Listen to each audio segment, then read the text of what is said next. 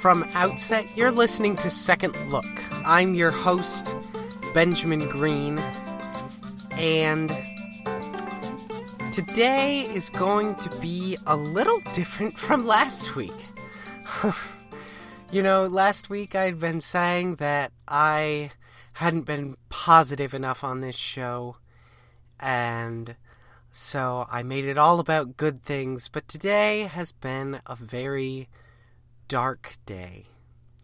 Um, I'm feeling grieved at what's going on in Baltimore. And I'd like to just invite you to take a moment of silence with me and remember and pray for those who are being affected by these riots.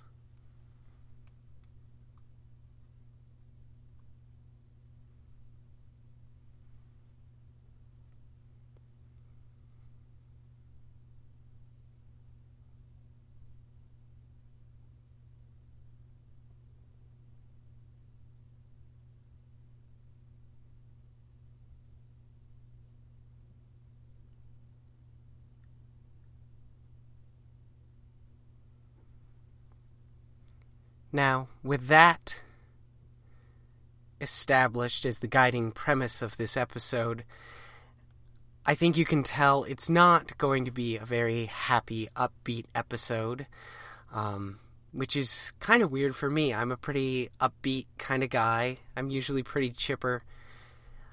But today I really am feeling sad.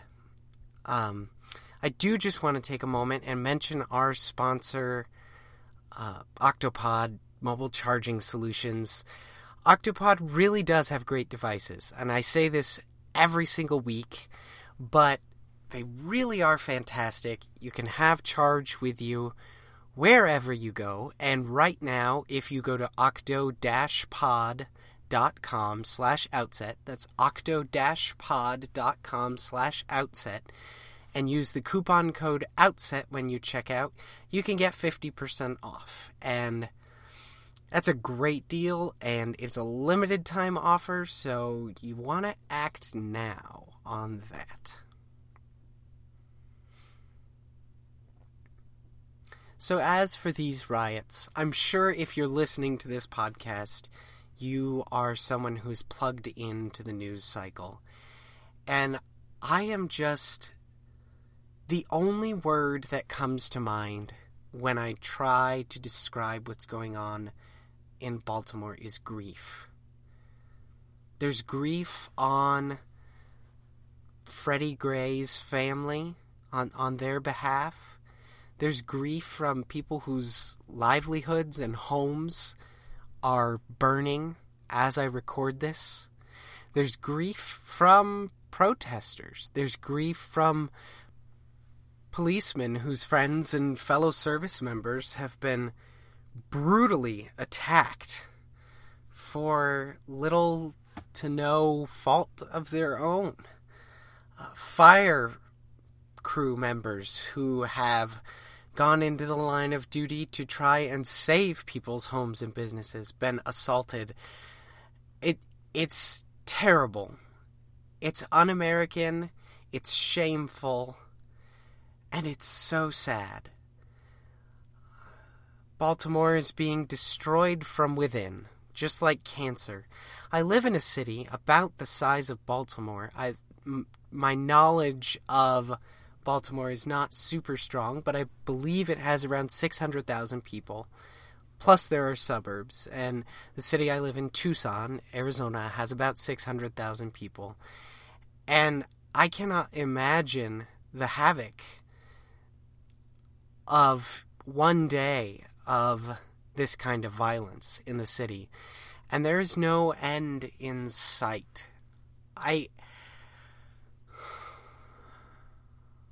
I really feel for the people of Baltimore. No matter which side of this issue they're on, there's going to be a lot of pain. And I'm praying for the safety of all of the families and of the people themselves who are involved in this. You know, people are going to get arrested. people are going to get killed probably and it it's just so so sad to me that we have reached a point in our country where there is this rioting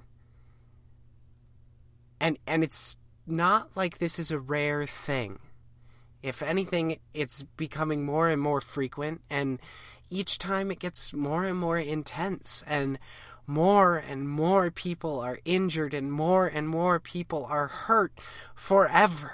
There are permanent consequences to the actions being taken in Baltimore right now as I'm recording this. At right now as you're listening to this, permanent consequences.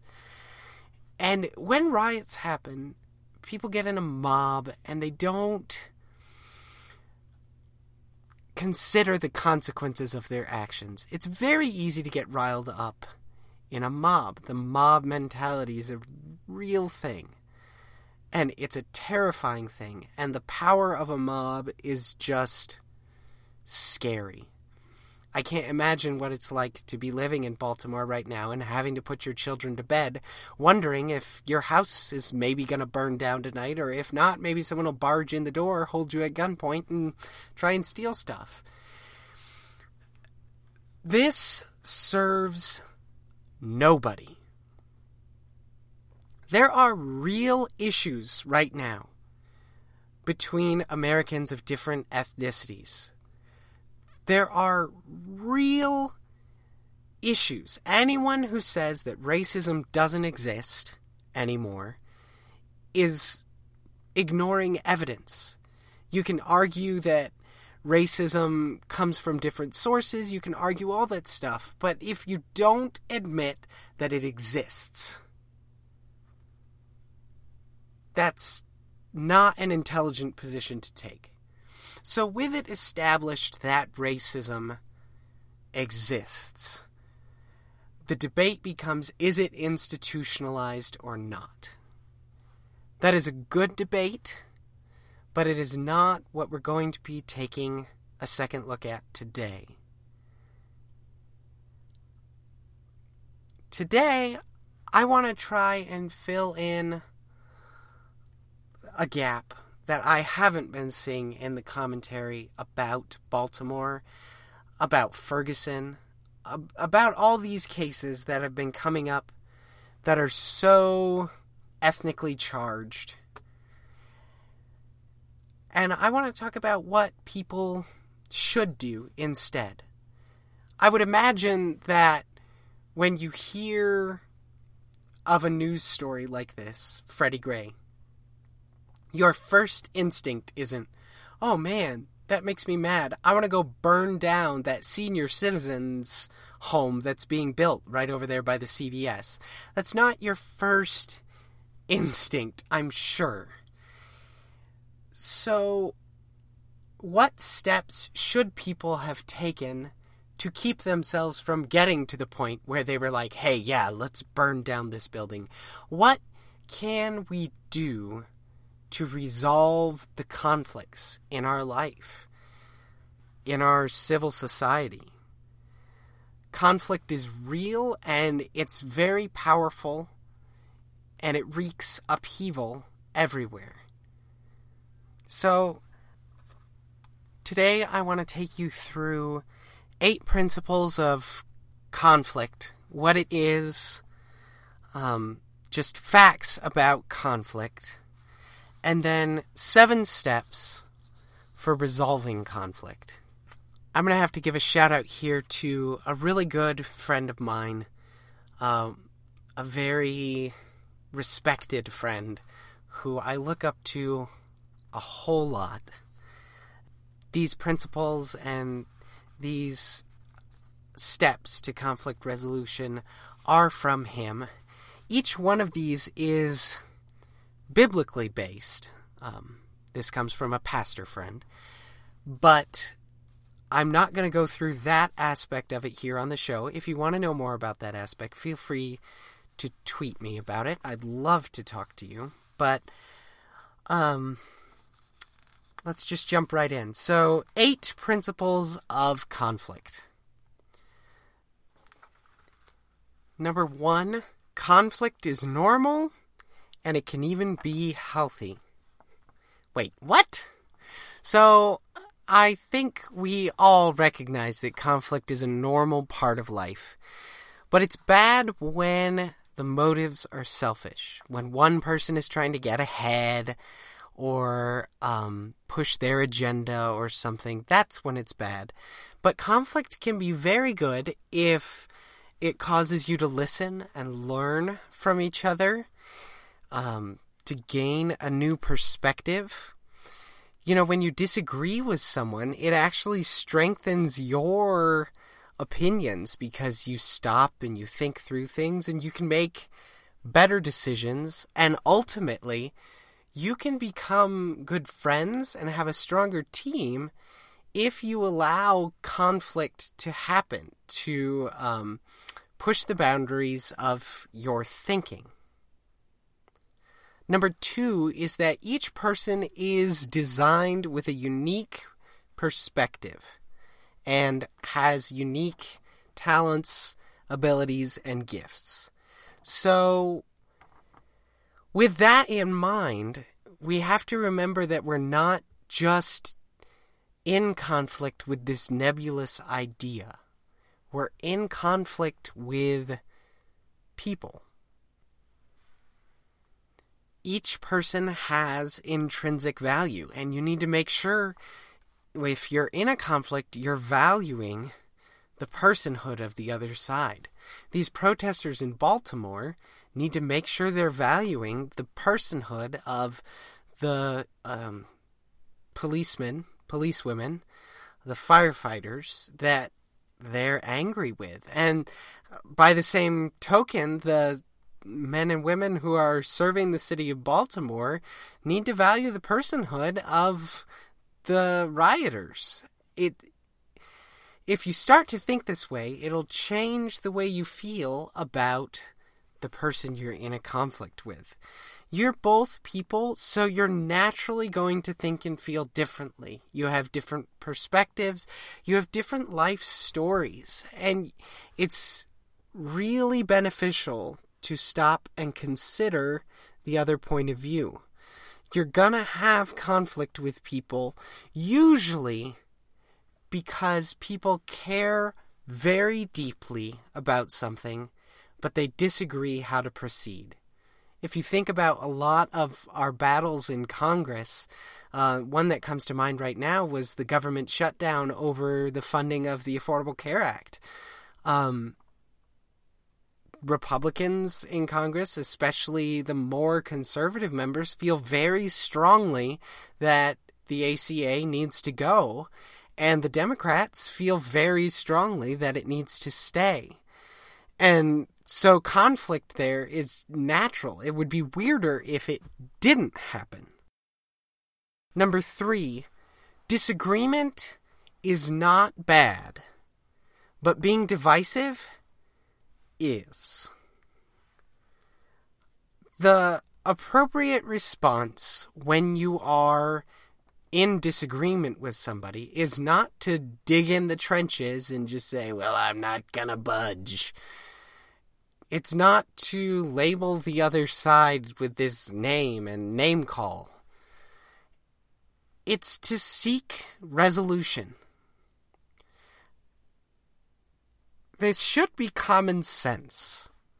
But sometimes, especially in the world of politics, the instinct is to dig in and just say, well, I'm right and everyone else can deal with it. But really, when issues arise, you must resolve them. Unresolved issues lead to things like, well, riots. Number four, if you are in any sort of leadership role, or if you have any sort of an audience, someone will always complain about you. That's just a universal truth, and you can see it manifested anytime anyone says anything political. Just go on Twitter and look at the comments about it, and there's your proof.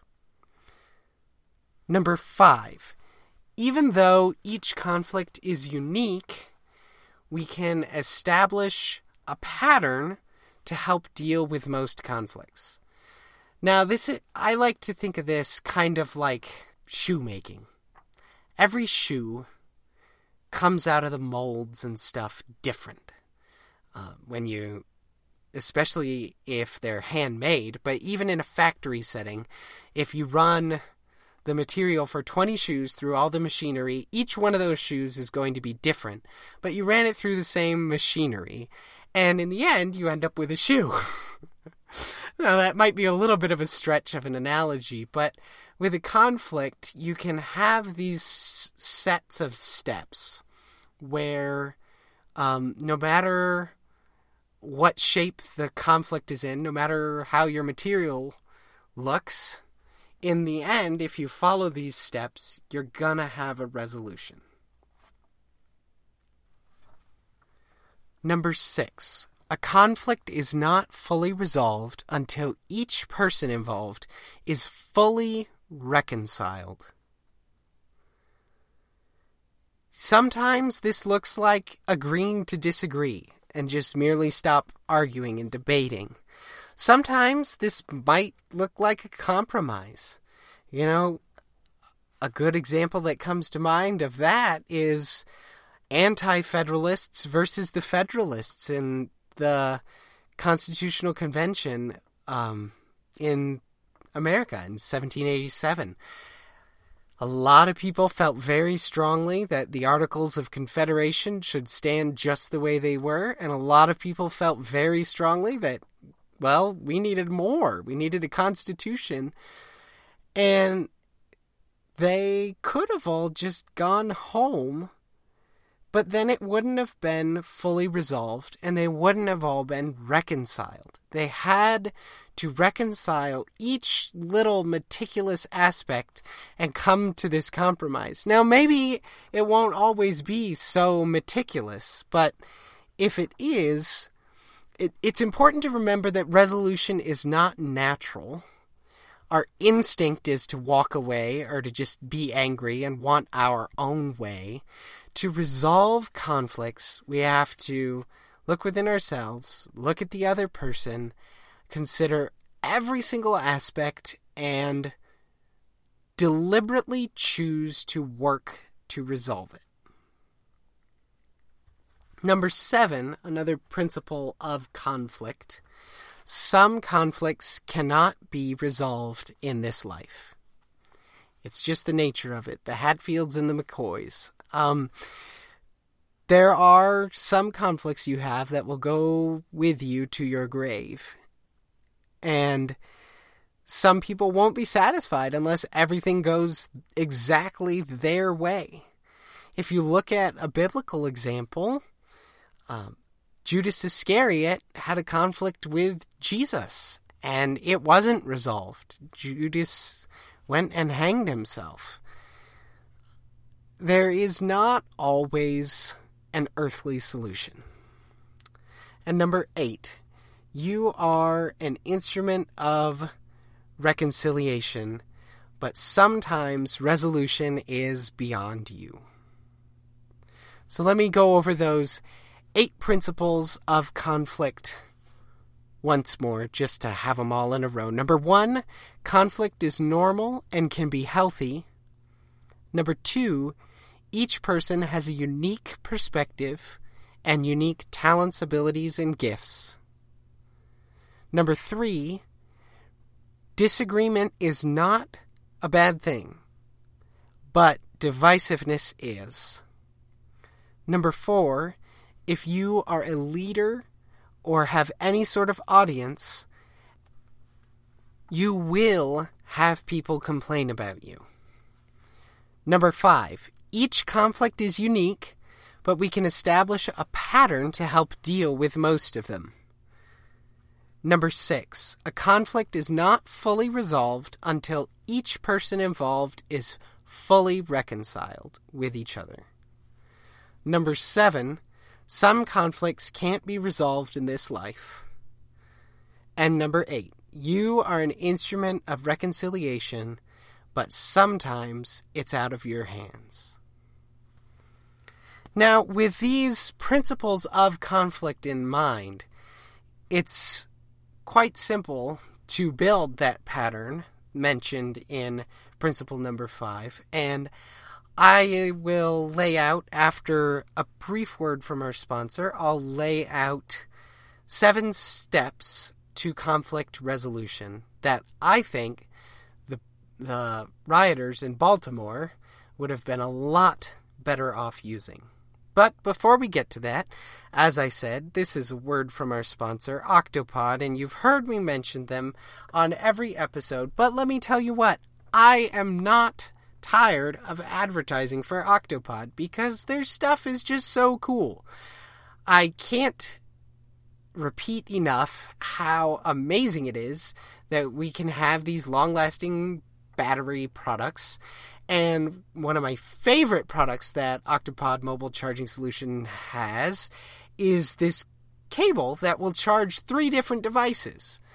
And if that intrigues you at all, please just go to octo-pod.com slash outset and give them a look.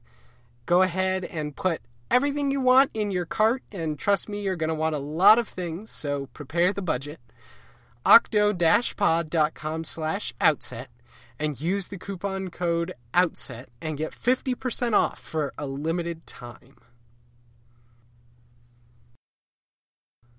So, Baltimore. It's a mess. This is really bad conflict, and it's a conflict gone unresolved. So, how can we resolve conflicts? Well, based on the eight principles I talked about in the first part of the show, there are seven steps that really go a long way toward resolving conflicts. And the first one I feel is definitely the most important, and that is check yourself. Make sure that you aren't out of line. Really look at yourself objectively. Maybe you need to go ask a friend and say, hey, what do you think about this? Maybe you need to go ask an enemy and say, hey, am I out of line here? I really just want to make sure I'm in the right. Step two is to listen. I can't begin to describe how much these two steps change everything. I as you might have guessed from this show, am definitely a talker. I'm very quick to talk, and in addition to that, I'm a pretty defensive person. I can't recall a single time growing up, living at home, where my parents said, Hey, look, you are really out of line here. And I just said, You know what? Yes, I am. 18 years I can't think of one occasion where that happened. And since I've grown up a little bit, I've tried really hard to remember these two things. Number one, examine myself. Number two, listen. Listen to what people are saying. Make sure you understand every aspect of what they're saying. If you have questions, ask and listen. Don't interrupt. Let them speak before you speak. Number three, try to understand. This is one that I feel would go a long way, specifically in Baltimore. I am not a policeman. I am also not a rioter. I feel like I don't understand either one of their perspectives entirely, and I'm quite certain that rioters don't understand policemen's perspective, and policemen don't understand the rioters' perspective, hardly at all. They're coming from completely opposite viewpoints. So it's really important to pause and try to understand the other side. Number four is to seek reconciliation.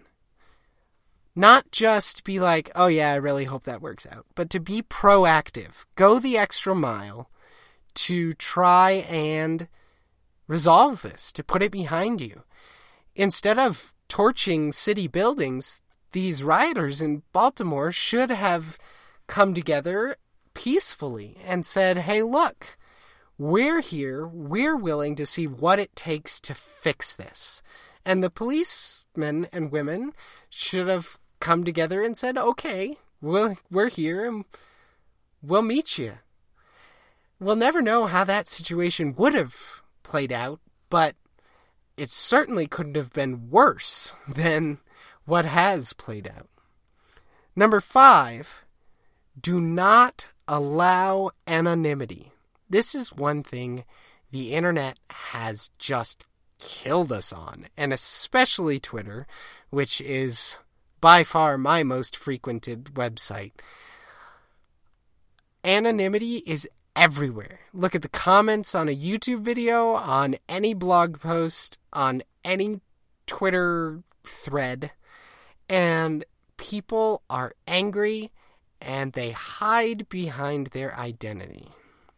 And there are a lot of problems associated with anonymity on the internet, things like cyberbullying or um, scamming and all this stuff. But anonymity prevents resolution.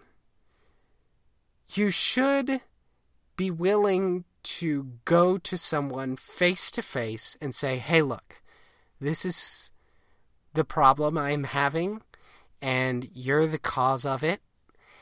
I've checked myself and made sure that I'm not causing this problem, so I've got a real problem with what you're doing, and this is why. And the anonymity only gets in the way and it only hurts things. Number six, try to resolve things, but don't make it your job to solve their problem or to satisfy them. Some people are never going to be satisfied. This goes back to the list of conflict principles, there are some things that we just won't be able to resolve. And your job is to make sure you've done everything within your power to reconcile, not necessarily done everything in your power to appease. And number seven, listen to and learn from critics, but learn not to take personal criticism too personally. Now, again, this one is crucial on the internet where you know you hear don't feed the trolls. There are all these anonymous people or pseudo anonymous people coming and criticizing you and it's important to be able to take it with a grain of salt. But remember that no one has a 100% approval rating so some criticisms of you will be valid because you're not perfect. So you're not going to be right all the time. So that wraps it up for tonight's show, pretty much. I've uh, kind of run out of time here, but Baltimore. I again, I'm just in shock and I'm really saddened by what's going on there. And I hope and pray that it gets better and that before long, um, the city will be able to rebuild from the damage caused, that it won't be uh, long lasting. And I hope you'll join with me. I hope you adopt these principles of conflict resolution in your life. It really would make a lot of our interpersonal relations a lot easier if everyone followed these steps.